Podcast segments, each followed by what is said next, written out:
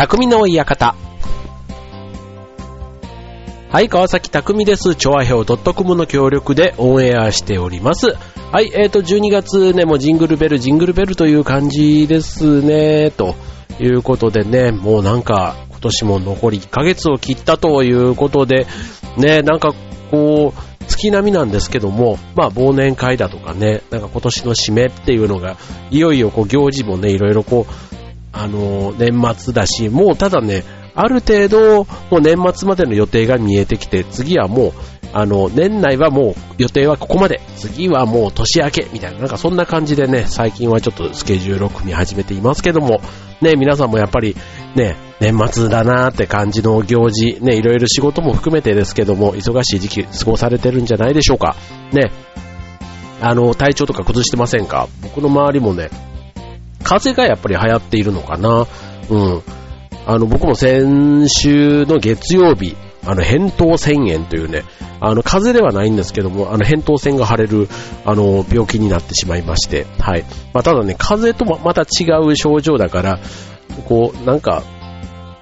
まあ結局ね、薬を、ちゃんとした薬を飲んだら治ったんですけども、風邪薬を何本飲んでも治らなかったっていうね、まあちょっとその扁桃腺炎と風邪の違いっていうのがようやく分かったんですけども、そう、あの、やっぱりね、こう喉の乾燥と、あとはストレスとか、なんかそういったね、いろんなことがね、まあそういう扁桃腺炎の原因らしいんですけども、はい。まあいろいろね、ちゃんと原因もあるっていうことだから、まああらかじめ、ね、そうならないためにね、例えば喉の炎症とかっていうんだったら、こまめにうがいをするとかね。で、うがいもただの水でやるんじゃなくて、うがい薬を使ってやるとか。ね、そういったいろんな予防法をね、ちゃんとやっていけば、意外と予防もできちゃうというところみたいなんですけどね。まあなかなかこれなってから一生懸命やってね、な、なり終わってというかしばらくね、治ってからは次ならないようにしようと思って一生懸命一生懸命やるんですけどね。またこれね、あの、ほとぼりが冷めるとなんか、あの、忘れちゃうところで。はい。まあただ僕はあの、1月ね、さえっ、と、頭の3連休のところで劇団の公演があるので、ちょっと今からね、体調とか崩してると、ね、本番までの稽古にも支障をきたすということもありまして、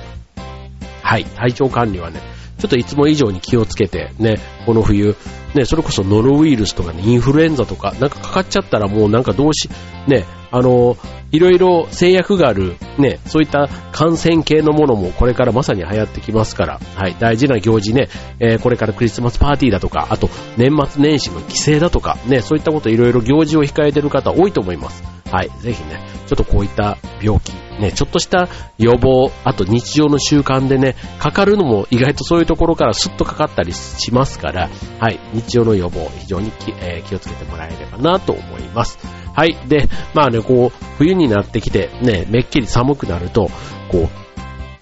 う、やっぱりこう、布団から離れられないというか、ね、もう朝方の、もう最近ね、ちょっとあの、たまに朝早い電車で、ね、仕事に行ったりすることもあるんですけども、ね、こう、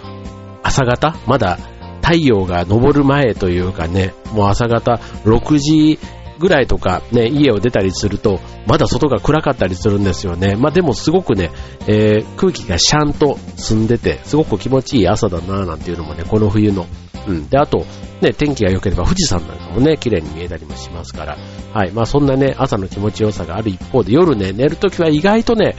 あの、寒いというか暖かくしてっていうのはあるんですけども、あの、やっぱり暖房とかつけて寝るわけじゃないじゃないですか。そうするとね、えーたまにというか、ちゃんとね、えー窓とかもま閉めてはいるんですけども、まあそれでも、こうたまにちょっとなんか寒いなっていう時があったりとかしますよね。で、そういう時に、えーぜひね、今日話したいのは、気持ちよく、ね、快適に、えー今あるものを有効活用して、ね、あったかく眠るコツということでね、まあ、あったかく眠る。うん。まあ、あの、いつも使ってる、例えば、やれ毛布だ、ね、掛け布団だ、敷布団だってあるわけじゃないですか。ね、そういったまあ、基本的に冬に寝るグッズも使い方次第で、ね、さらにあったかく快適に眠ることができると。ね、寒い冬を乗り切る、そんな特別な、ね、高級なこう、毛布を用意しましょうとか、そういうことではなくて、今皆さんがね、使っているその手持ちの寝具、ね、寝具を最大限有効に使う暖かく眠る方法、コツを今日はお送りしたいと思います。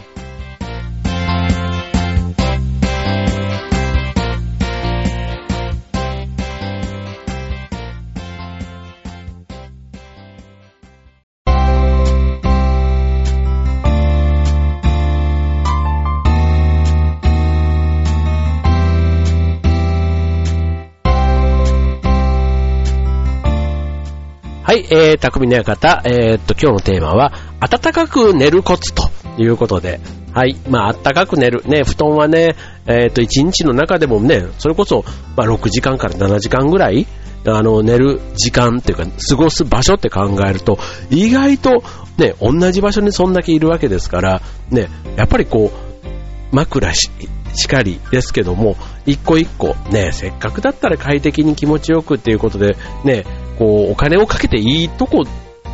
だと思うんですよね。うん。洋服とかもそうですけど、まあ洋服もそうですけども、洋服って大体ね、まあ毎日何かしら着替えたりもこうするわけじゃないですか。でも布団ってね、まあ大体ずっと同じものを使うというか、うん。ですから、やっぱりね、変な話、服とかよりもね、付き合いが長い分だけいいものにこだわるっていうね、自分に合ったものにこだわるってすごく大事かなと思うんですけども、まあ、今日はね、別にその新しいものを買いましょうということではなくて、まあ、普段使っているものの中で、えっ、ー、と、いろいろね、えー、へーっていうような、そんな話を、まあ、お伝えしたいと思うんですけども、まず一つ目、毛布。ね、まあ、冬の布団に毛布っていうのはもう不可欠。もうこの時期は皆さん使ってるんじゃないかなと思うんですけども、あの、まあ、毛布って普通ね、表と裏ってあるじゃないですか。うん。で、これ皆さんね、毛布をかぶるときって、まあそもそもね、あの敷布団に使うか掛け布団に使うかみたいなところとかね、いろいろこう、毛布の使い方ってあると思うんですけど、どうでしょうね。えっ、と、掛け布団派が多いのかな、でも毛布っていうとね。うん。で、えっ、と、まあいろんなね、毛布って言ってもメーカーとか種類がありますけども、一般的にラベルのついている方が毛布の表。なんですね。で、表って、大体あの表側ね、えー、っと、の毛布って、その毛足が長くて、要は肌触りがいい部分っていうのがなんとなく表になってると思うんですけども、で、あの表の部分って皆さんどういう風にしてます？うん。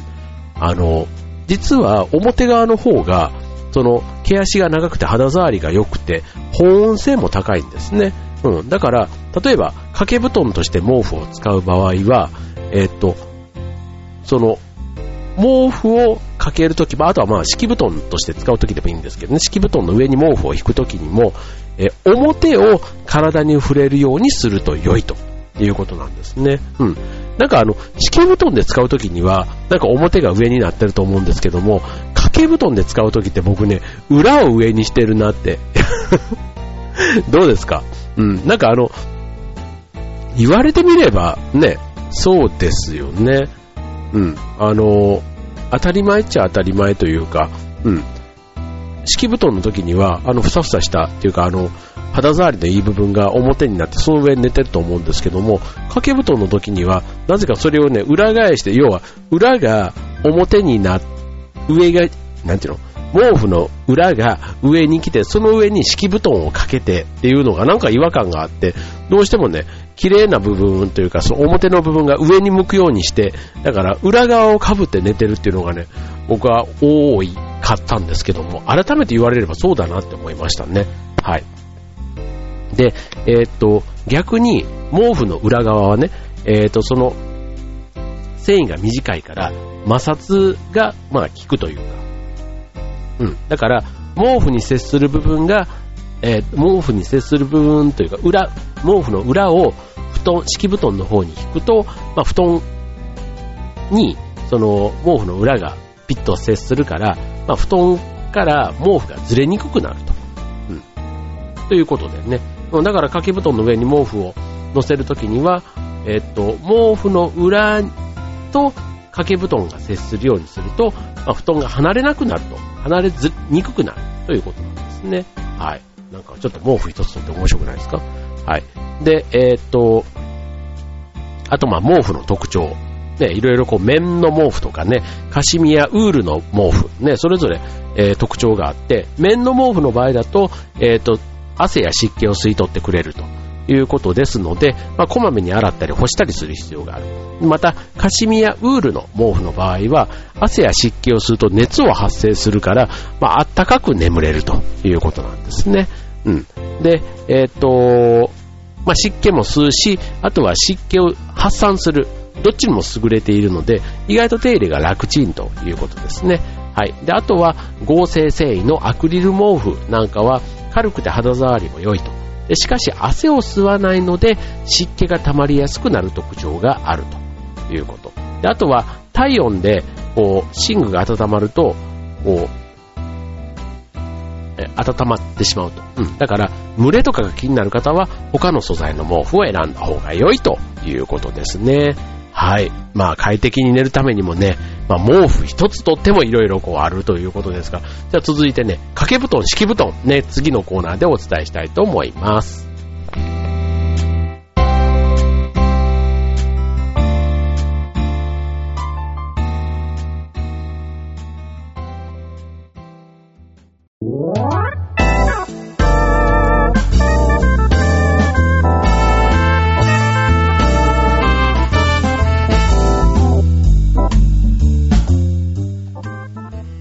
はい、えー、今日のテーマは、あったかく寝るコツということでね、まあ、普段身近に、ていうかいつも使っているその寝具、ね、えー、ベッド周りというか布団周りをより快適にね、気持ちよく、ね、まさにこの冬、寒いね、冬をね、あったかくの乗り切っていこうという、そういうことで、まあなんとも地味なテーマと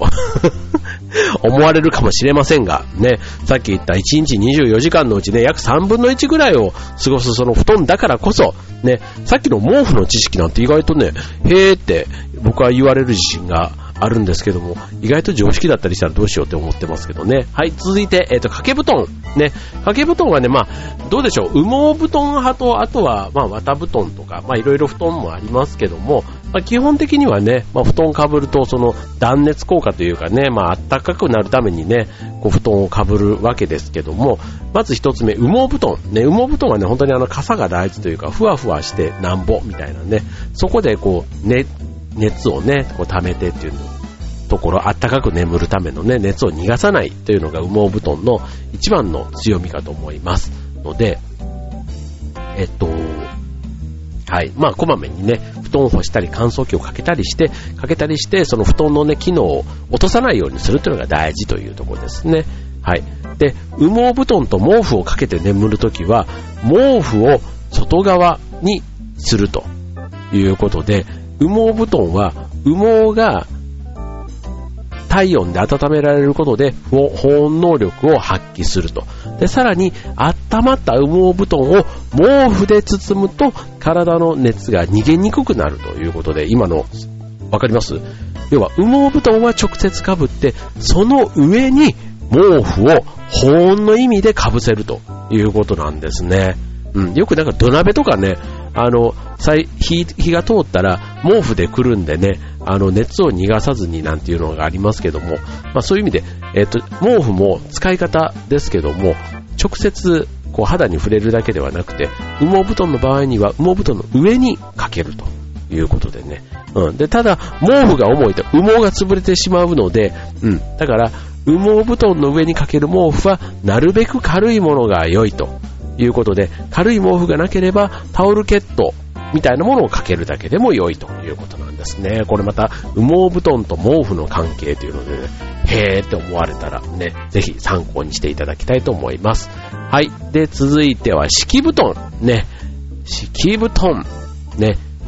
掛け布団の話した次、敷布団ですけども、敷布団。これね、あの、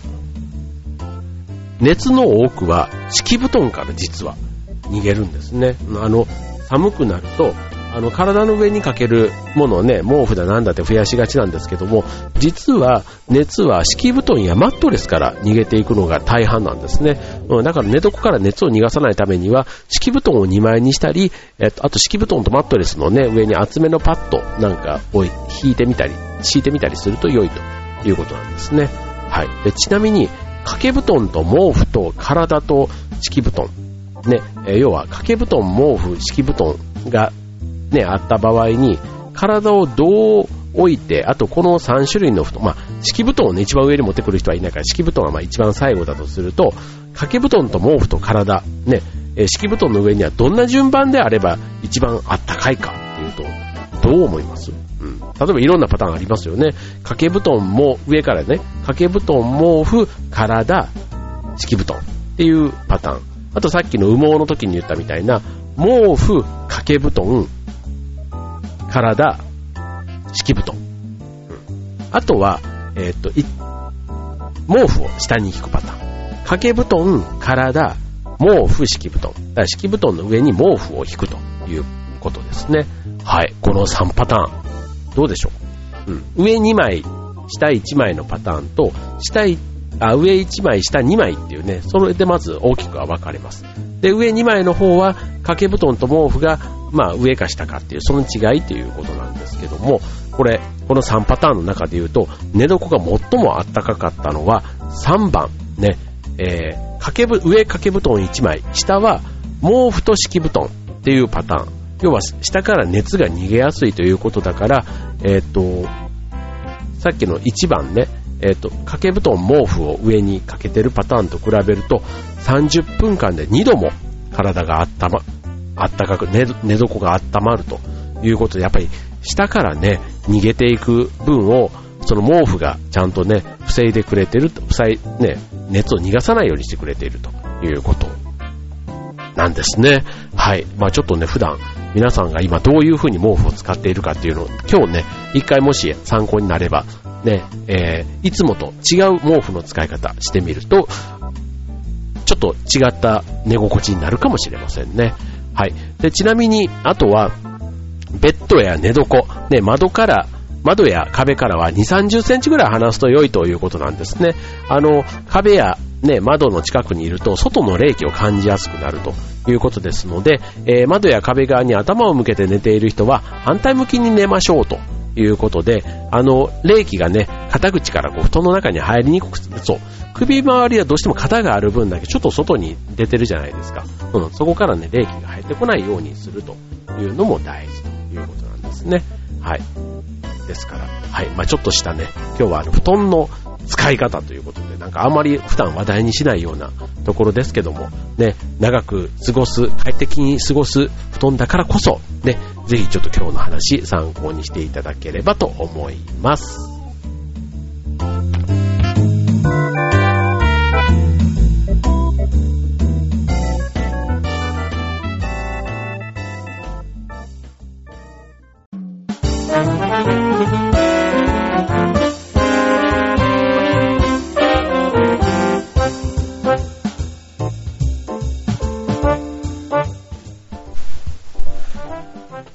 い、えーと、匠の館終わりが近づいてまいりました。ということで、えっ、ー、とね、まあちょっと寒い時期だからこそということで、まあ温まるね、手段はいろいろ、やっぱりお風呂とかね、本当にあの、例えば疲れてて、もうなんか寝たいなと思う時もね、こうあったかいお風呂に入るとね、やっぱ朝が全然違いますよね。うん。夜もよく眠れてるんだろうなと思うんですけども、こう体の芯から温まって、やっぱりそのね、体の熱がこう、ふーっと下がっていくときに、眠気がふーっと襲ってきて、そのまま寝るとね、やっぱり睡眠が深い感じがありますよね。うん、だから、あの、寝床をね、さっきの布団をね、ちょっと工夫して、快適な寝床が出来上がった時には、あとそれにね、そこに入る前に、例えばホットミルクを飲むとか、なんかちょっとね、アロマのいい匂いをね、炊いてみるとか、ね、いろいろその、ね、気持ちいい睡眠、ね、快適な朝を迎えるための、なんかそういうのっていろいろね、あったりし、しますし、僕はちょっとね、そんなにあの、凝ったことはしたことがないんですけども、なんか少しずつね、まあちょっとお金もかけずにできるようなところは、ね、地道にやってみたいな、なんていうふうに思います。はい。まあ、本当にね、夜しっかり疲れを取っておくとね、やっぱり朝とか楽ですし、あとはやっぱこういう忘年会シーズン、何かとやっぱり疲れが溜まる時期ですから、はい、ちょっとしたね、えー、ことを工夫をするだけで、ね、体がすごく楽になる、ね、リラックスできる、疲れが取れるということですから、はい、ぜひ今日の話参考にしていただければと思います。はい、ということで、えっ、ー、とね、皆さん本当にあの、風邪などひかないように、はい、楽しいクリスマスに向けて、ね、あとは学生さんだったらね、これからまた冬休みなんかもあったりしてね、意外と年末に向けて楽しい行事たくさんね、あると思います。はい、えー、風邪なんてひかないようにあったかく、えー、今日の夜もお過ごしください。はい、匠の方、今日はここまで。バイバーイ。